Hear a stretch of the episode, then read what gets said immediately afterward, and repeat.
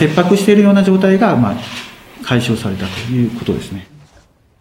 今日は午後3時までに37回の火山性地震が観測されましたが、地震の回数は減ってきています。また、マグマの上昇を示す変化もほとんどなくなりました。